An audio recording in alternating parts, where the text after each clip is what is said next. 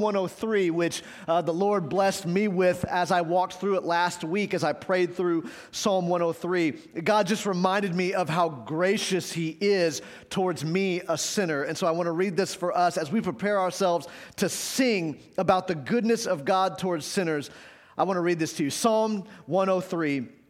David writes and says, Bless the Lord, O my soul, and all that is within me. Bless his holy name. Bless the Lord, O my soul, and forget not all his benefits, who forgives all your iniquity, who heals all your diseases, who redeems your life from the pit, who crowns you with steadfast love and mercy, who satisfies you with good, so that your youth is renewed like the eagles. The Lord works righteousness and justice for all who are oppressed. He made known his ways to Moses, his acts to the people of Israel. The Lord is merciful and gracious, slow to anger, and abounding in steadfast love. He will not always chide, nor will he keep his anger forever. He does not deal with us according to our sins, nor repay us according to our iniquities. You catch that? That's a very important verse that God does not deal with us according to our sins, nor repay us according to our iniquities. For as high as the heavens are above the earth, so great is his steadfast love towards those who fear him. As far as the east is from the what? The west. So far does he remove our transgressions from us. As a father shows compassion to his children, so the Lord shows compassion to those who fear him. For he knows our frame, he remembers that we are dust. Can we fathom the fact that the God of all creation, who made the universe and us, he actually looks upon us and our iniquity and our sin, and he does not repay us according to what we deserve, but instead he forgives and he pardons, so much so that he takes our sin from us and casts as far as the east is from the west, which, by the way, you cannot measure. If he said north to south, you could measure that. But east to west means that it's cast. Our sin is cast off of us. God takes it so far from us as the east is from the west. It is incalculable. That means when God forgives, he forgives.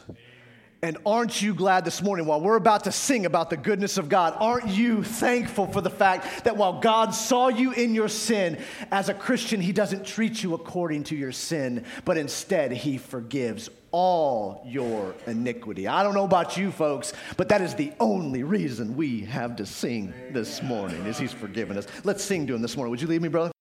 Thank you, Eddie. Thank you, choir, for leading us this morning.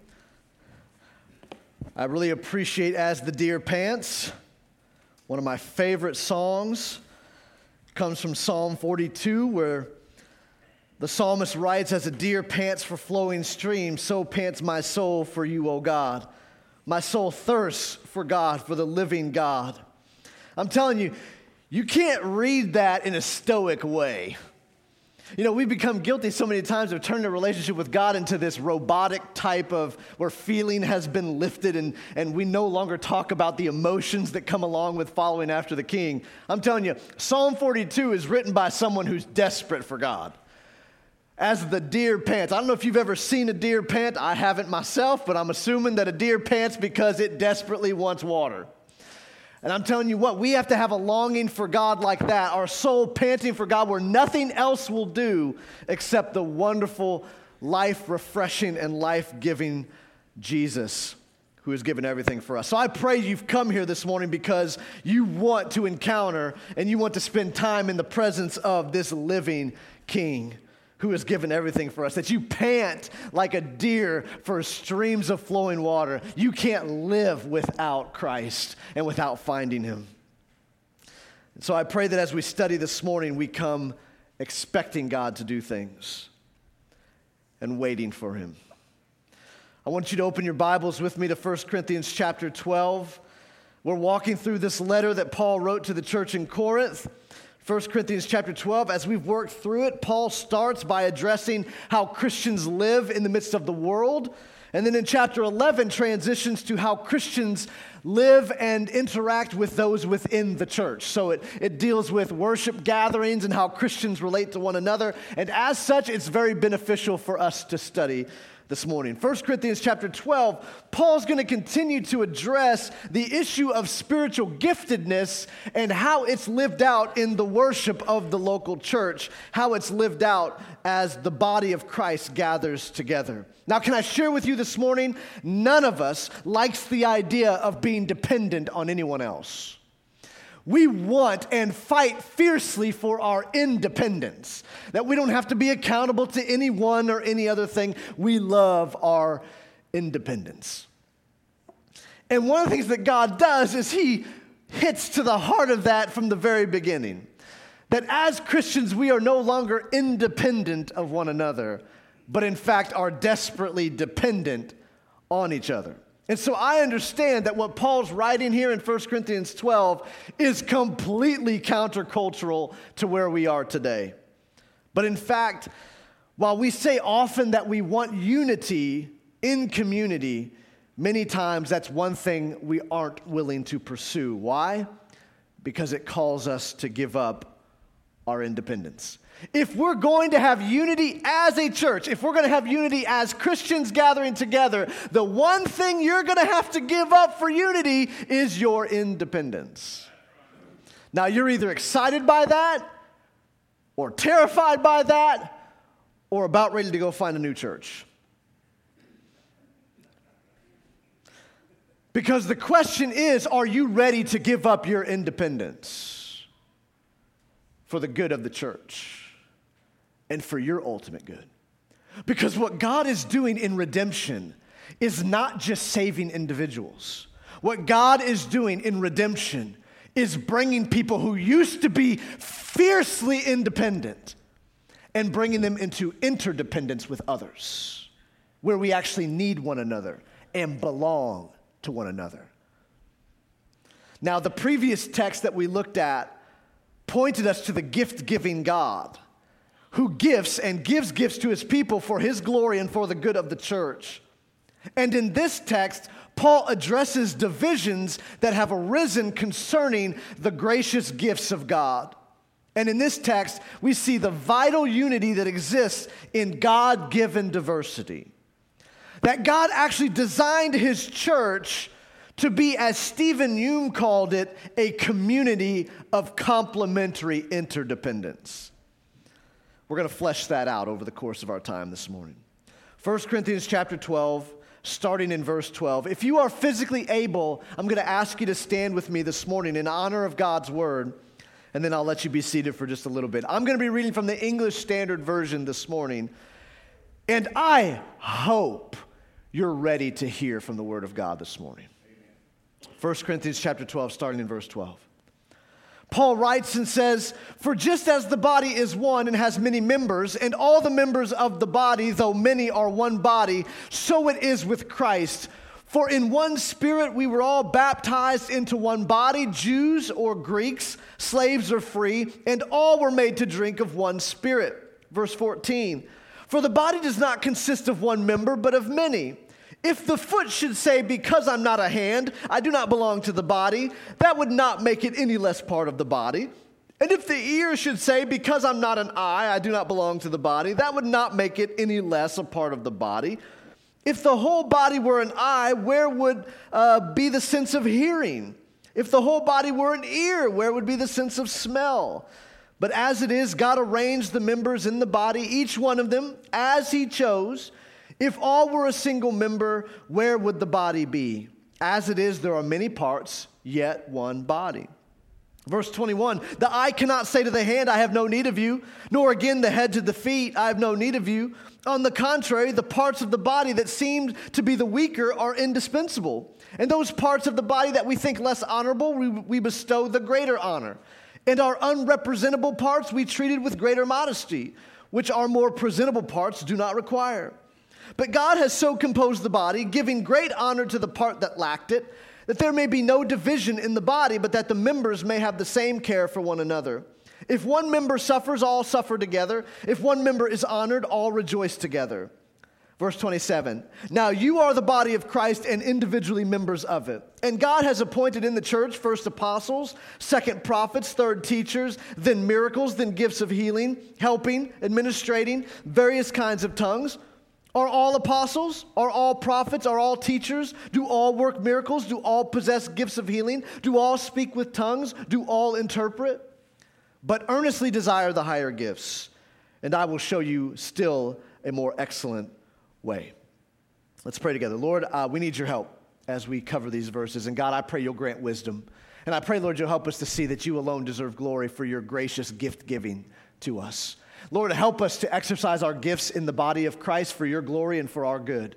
Lord, that we might give you the praise you deserve, that you have bestowed grace on sinners such as us, and you've allowed us to be part of your family. So, Lord, above all things, may you be lifted high. May Christ be exalted because he alone has died to purchase us from our sin.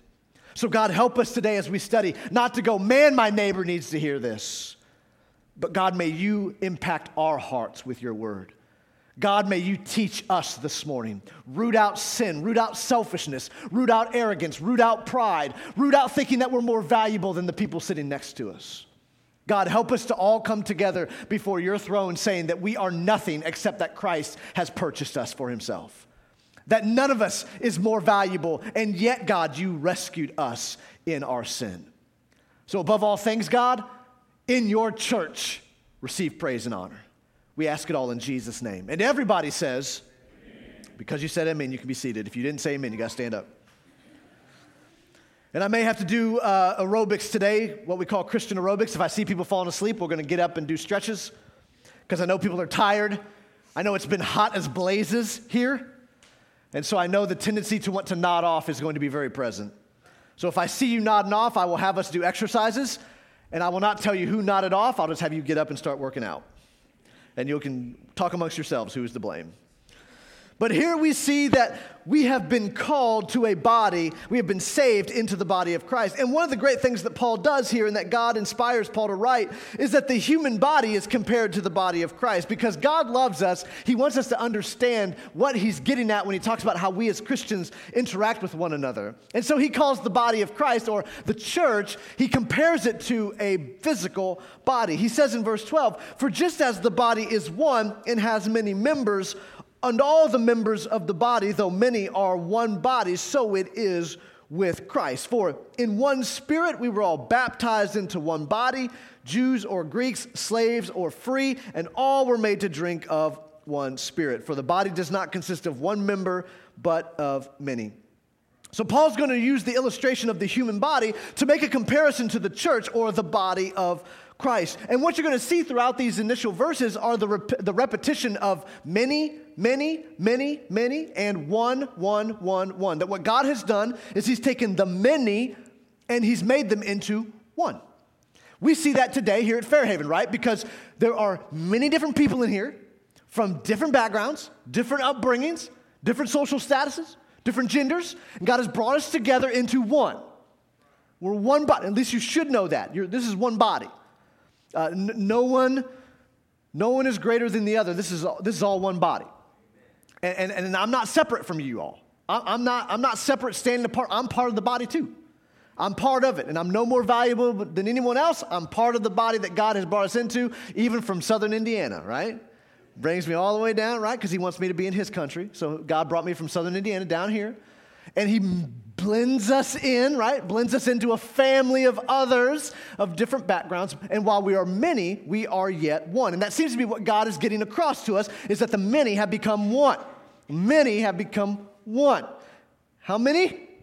One. It's, it's, not about us, it's about the one. It's about the body together. So we see that. And while each member matters individually, yet each member is belonging to a greater whole than themselves.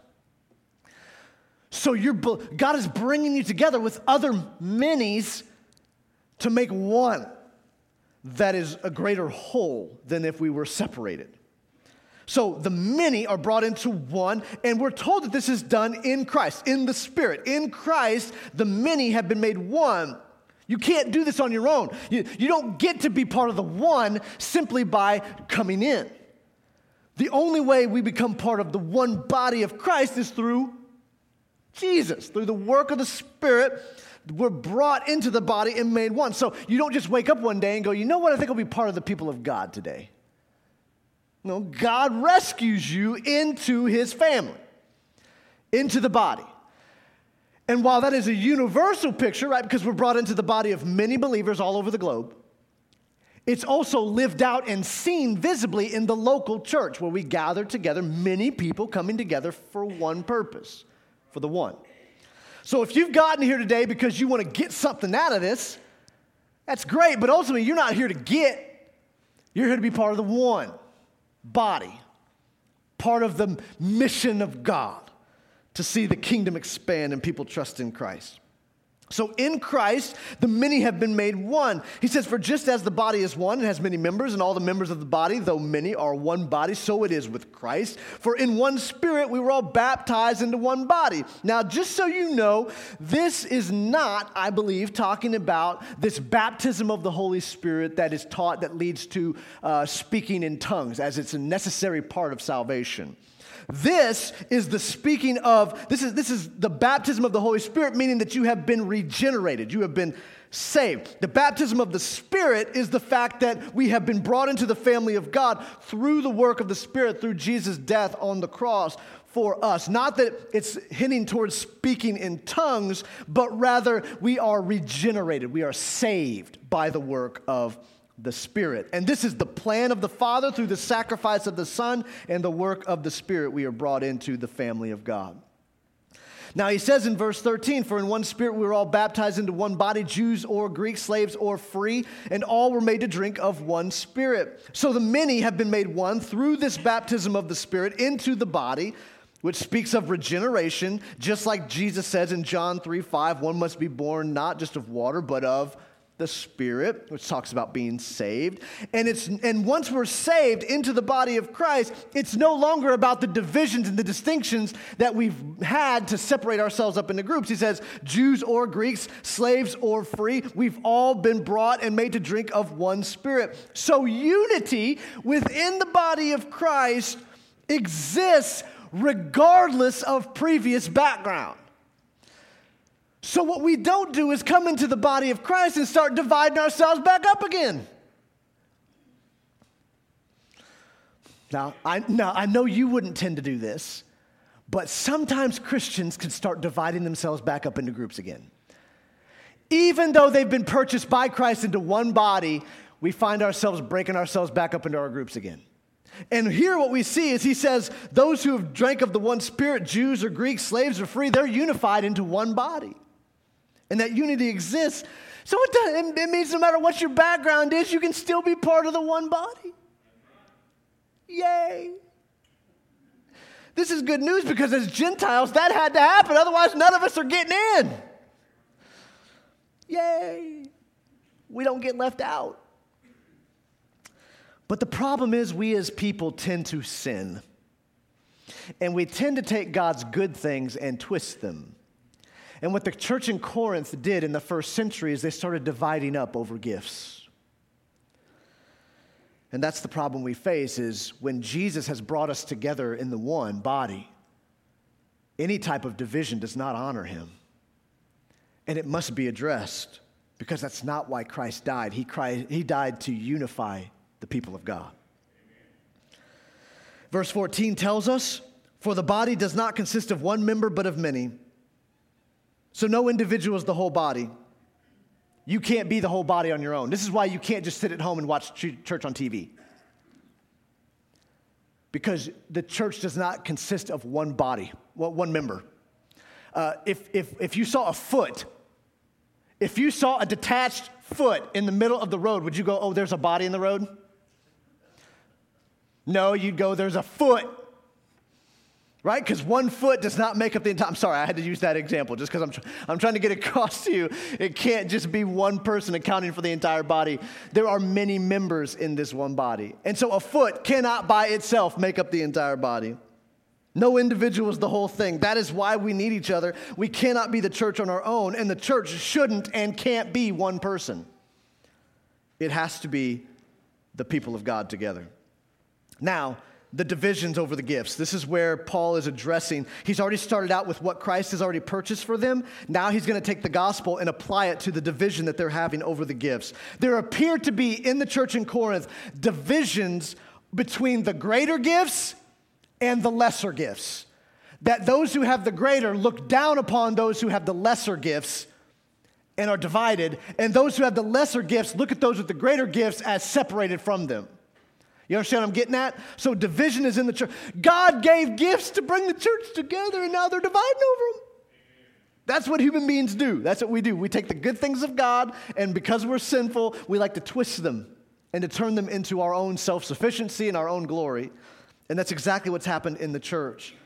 He says in verse 15, if the foot should say, Because I'm not a hand, I do not belong to the body, that would not make it any less part of the body.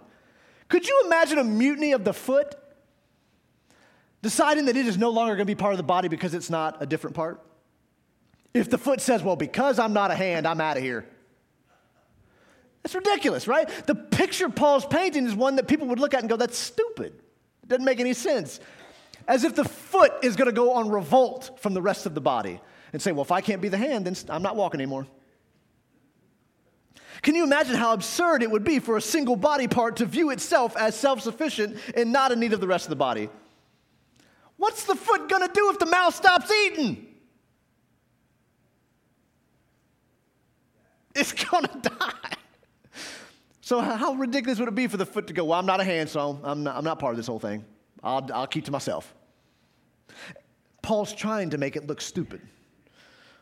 Or he says, and if the ear should say, Because I'm not an eye, I do not belong to the body, well, if I can't see, then I'm not going to be part of this.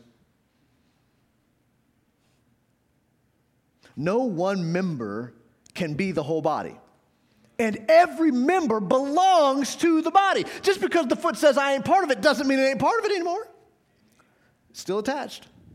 Even if he's revolting, he's still attached. Why? Because he belongs to the body, and all members of the body belong to it. We can't simply wrap up, uh, stand back and go, well, because I don't have that gift, I'm, not, I'm just not going to be part of this whole thing. If you're saved, you're part of the body. You can't get out of that. That's, that's what God saved you into. And so it ain't a matter of whether you're the hand or the foot or the eye or whatever you are. You belong to the body as a whole. It ain't about you as an individual anymore. Now, listen, I got to remember this all the time. Because as the preacher, I can start to get kind of puffed up. But after, sorry, that's my, that's my puffed up dance. If you ever see me walking like this, just know I'm really arrogant at the moment. If you see me strutting through Walmart like that, you say, Jason, you need to repent of your arrogance. Because I will be, you better believe it. If you see someone walking like that, just call the cops. it's not good. But we have to remember that no one member can perform all the functions of the others. Thus, no one member of the body can claim self sufficiency because you can't do every part. The foot can't do everything. It has to be part of the body because otherwise it can't exist because it can't fulfill the role of the eye. We can't be we can't view ourselves as self-sufficient. We belong to each other. We all belong to the body and we play a role. What if a whole body were eyes? That's gross, by the way. What if you had 100 eyes? And that was all the body was with a bunch of eyes. I've seen video games with that in it. It's creepy. Or what if the whole body was a bunch of ears? That'd be a messed up body. Be a lot of hearing going on, but not a lot of anything else. And I think that's the point Paul's making is how ridiculous would that look? And yet, there are people in the church of Corinth thinking, I don't need these other lesser people. I'm good on my own. I'm the foot, I'll take care of this. Or I'm the eye, I don't need anybody else. Listen, I don't know about you, but there may be people sitting in this church right now who don't think they need everyone else in here. There may be people in this church who don't think that they need anyone else, that they're fine on their own. They're just going to show up, do their thing, and head on. You can't. You have to have all the members of the body together in order to function. You have to have these people. Also, within the church could be some who go, well, because I don't have, because I'm not an eye, I'm not as important. I'm not as valuable. I'm not as needed. Well, just so you know, eyes can't do nothing of any subsequent use and goodness if they don't have some feet to take them places. If they ain't got some hands to reach out and touch. If there's no way to get food. We have to have each other. So all members belong to the body. Everyone belongs. And just so you know, Paul says here's why it's so important for us to understand this. Notice what he says in verse 18. But as it is, so, so while he's talking about those who say, Well, I don't need everybody, I'm good on my own. But as it is, God arranged the members of the body, each one of them as he chose.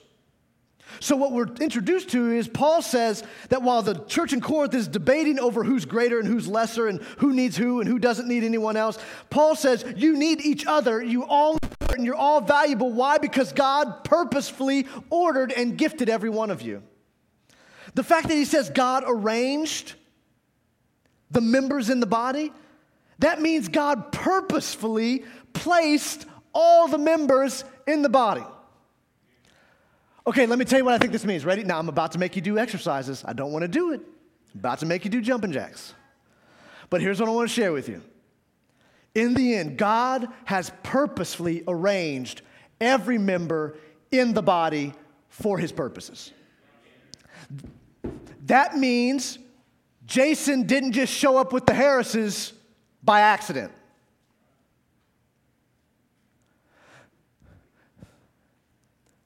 That means you sitting in that seat, you're not here by coincidence.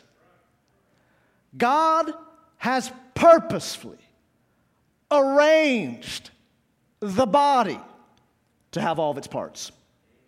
That means you're here this morning and you're part of this body because God arranged for you to be part of it.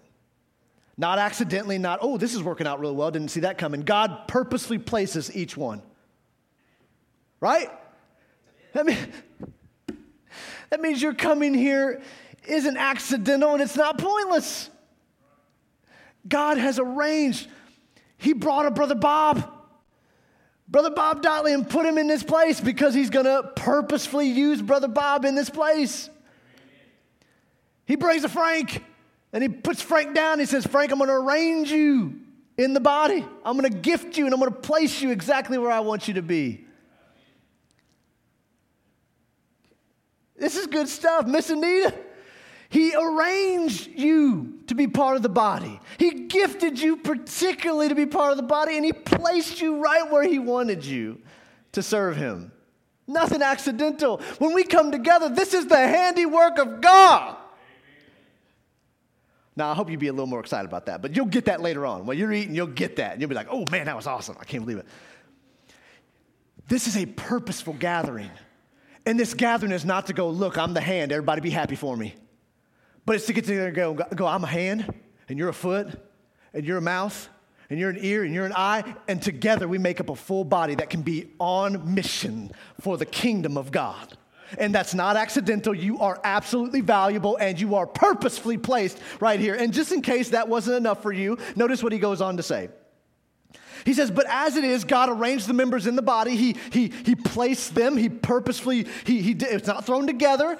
He, we come together because of His ordering, His arranging. And then He says this each one of them as He chose. So God put everyone exactly where He wanted them to be. That is the sovereign hand of God placing. God's not just placing stars in the sky purposefully, He's placing y'all purposefully.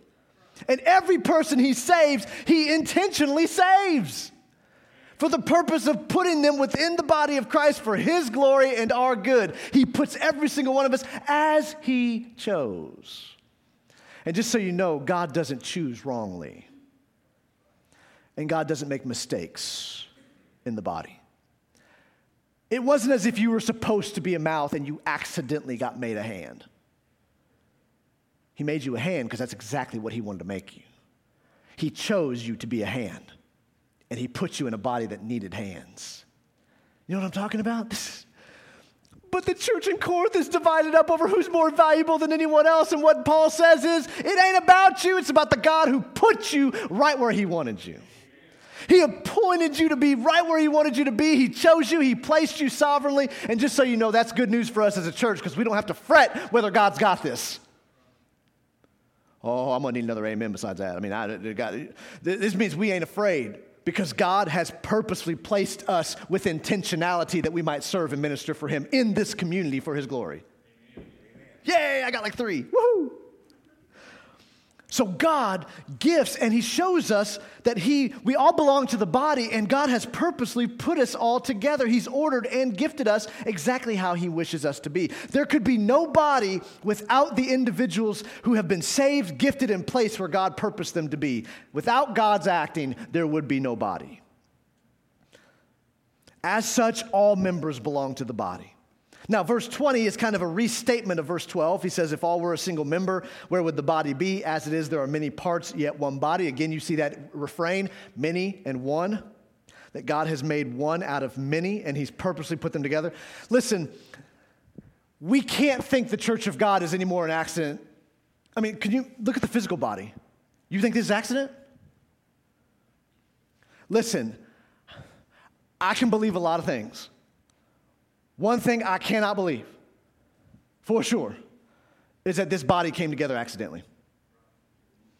I cannot. Listen, as an atheist, I could not. Because there's some purpose behind this, this thing. That I didn't choose to make my brain. And it is so complex, I cannot even fathom how my brain works. And by the way, neither can the most important scientists in the world and the smartest people in the world. Can't figure this thing out. This is not accidental. The way my body works, the way yours works, the, the, the precision and the detail that goes into the human body, that is not accidental. How could we think that the body of Christ would be any more accidental? You look at this, you say, that's purposeful. That's a body that's meant to work, it's a body that's meant to function in a certain way, and God has provided everything. There's so many, I've been kept up at night wondering how I keep breathing.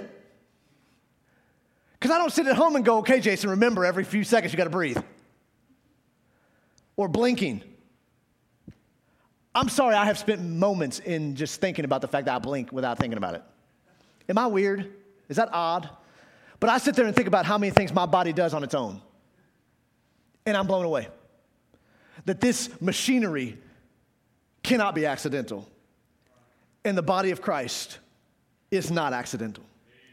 It is the purposeful working of God to build exactly what He wishes to build, and you're a part of it as a Christian, and so am I. And everyone is valuable within that body. So, not only do all members belong to the body, but I also want to point out to you all members need the body.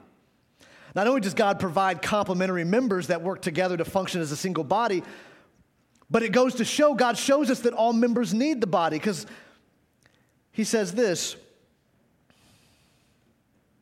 the eye cannot say, verse 21, the eye cannot say to the hand, I have no need of you, nor again the head to the feet, I have no need of you. On the contrary, the parts of the body that seem to be weaker are indispensable. So no one can say, I don't need the other person.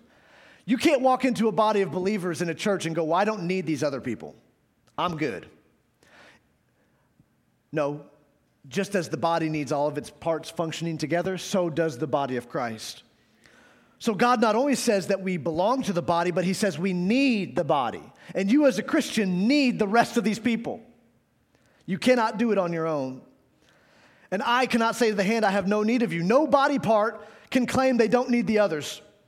We need the giftedness of those around us to help us to grow as God intends. And just to remind you, the Word of God tells us this over and over again. Paul says in Ephesians 4, verse 11 through 16, he says, and speaking of God, he gave the apostles, the prophets, the evangelists, the shepherds, and teachers to equip the saints for the work of the ministry, for building up the body of Christ until we all attain to the unity of the faith and of the knowledge of the Son of God, to mature manhood, to the measure of the stature of the fullness of Christ, so we may no longer be children tossed to and fro by the waves and carried about by every wind of doctrine, by human cunning, by craftiness and deceitful schemes. Rather, speaking the truth in love, we are to grow up in every way into Him who is the head, into Christ, from whom the whole body, joined and held together by every joint with which it is equipped, when each part is working properly, makes the body grow so that it builds itself up in love.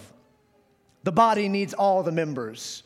We need each one of them. And God says that when all the body parts are working properly, it makes the body grow so everyone is built up into mature manhood.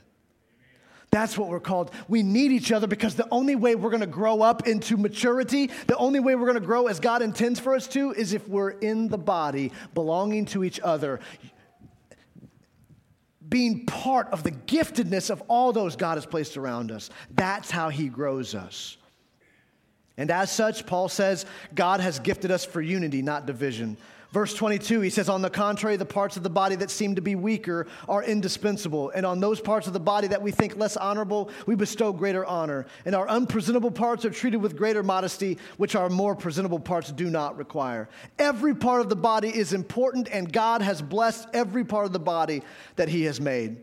And so, on the contrary to not needing one another, in the idea that we are independent, he says we are vitally dependent on each other.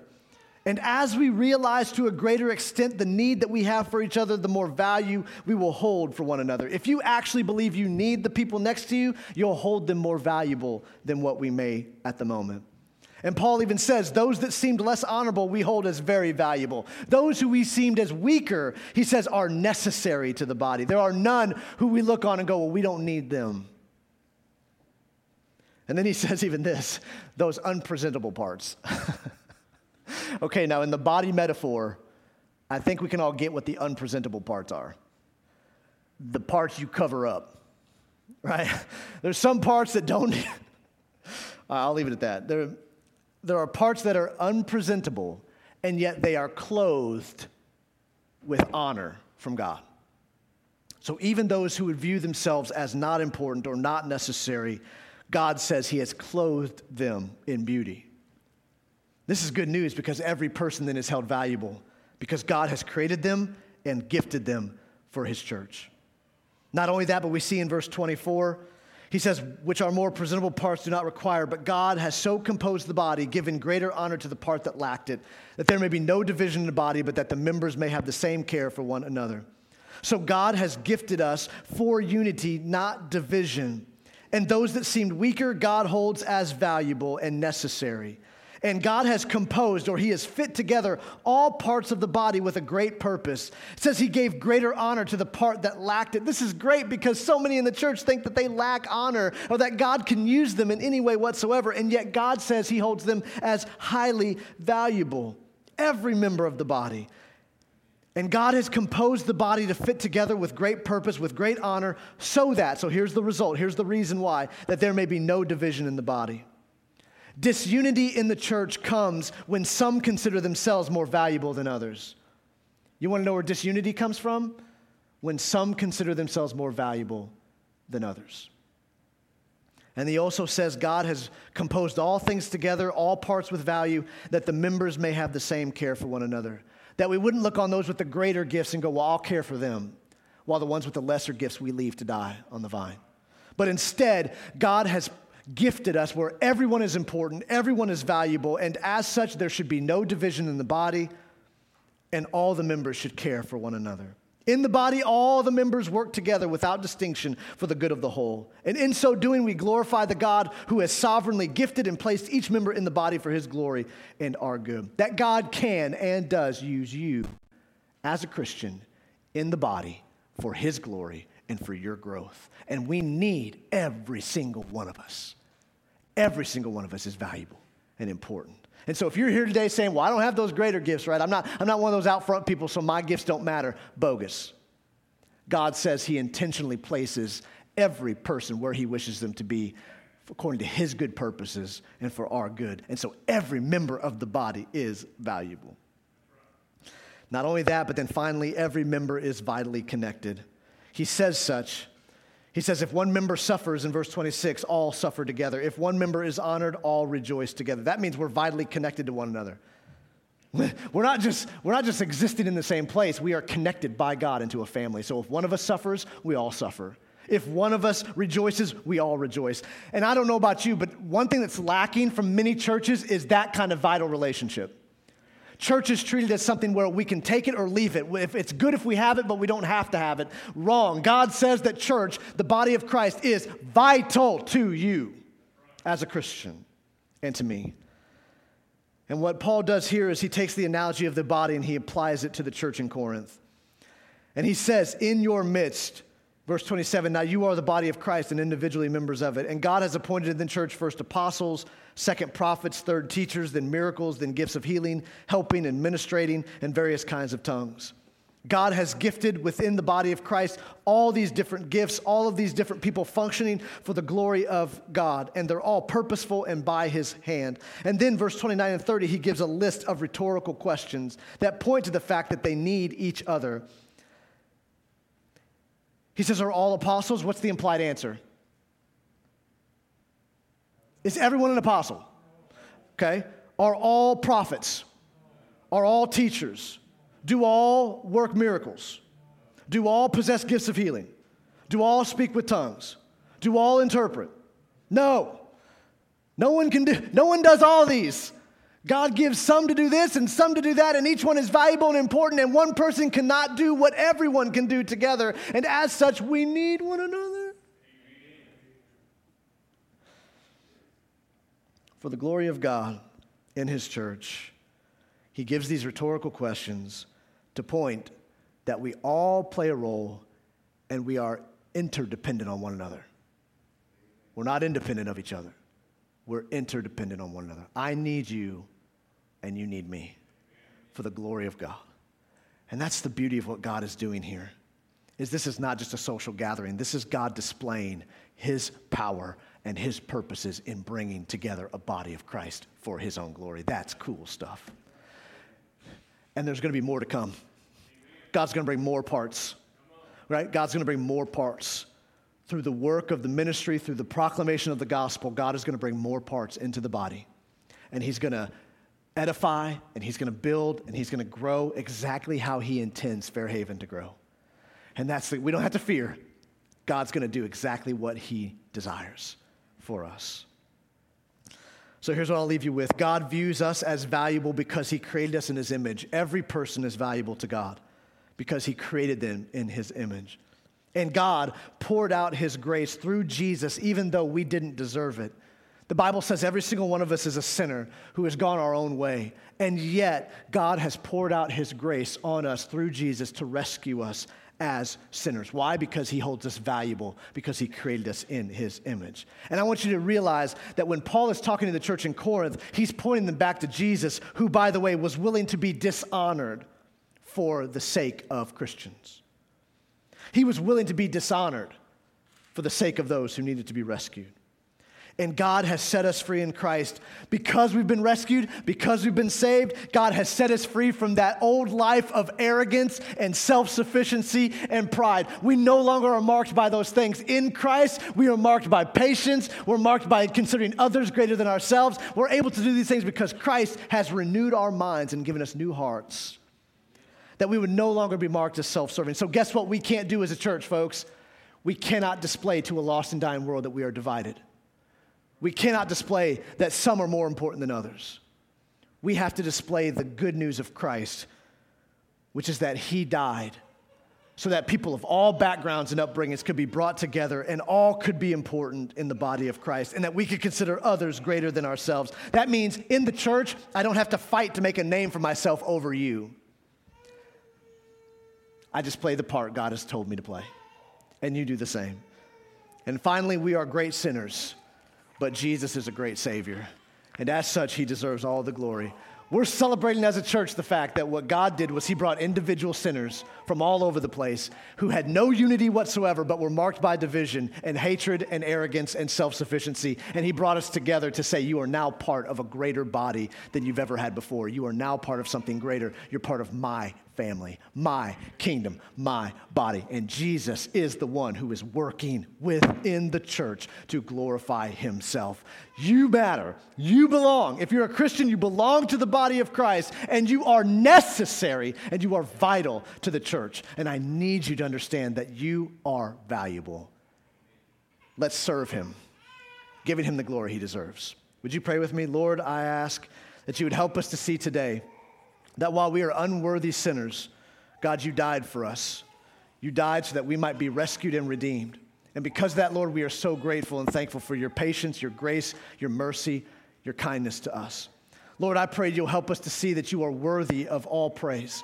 Lord, I pray you'll help us as Christians to not be marked by self sufficiency or arrogance, but God, instead, we would see that we are all desperately in need of you. And God, we're nothing apart from your hand. And so, Lord, I pray in the church you'd help break down areas of division or areas of arrogance or areas of pride or areas of those thinking they're more valuable than others. God, instead, I hope that you would help us to see that before the cross there is level ground. That every single one of us comes as sinners, and every person who is saved is gifted by your Spirit to work. And so we all matter. So, Lord, I pray you'll help those who are here this morning thinking that they cannot serve you, who think that maybe they're not as valuable as the rest. God, I pray you'll help them to see that they are valuable because you saved them and you've gifted them and you've placed them in the body exactly where you want them.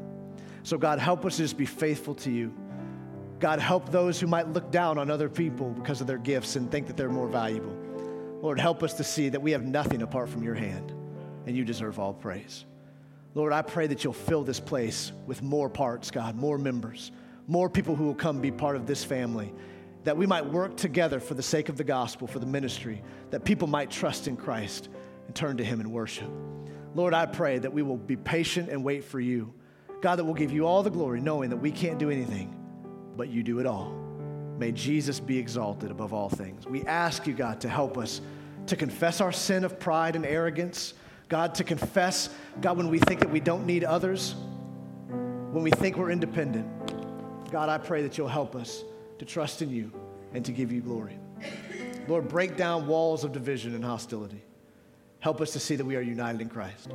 We ask it all in Jesus' name. Amen.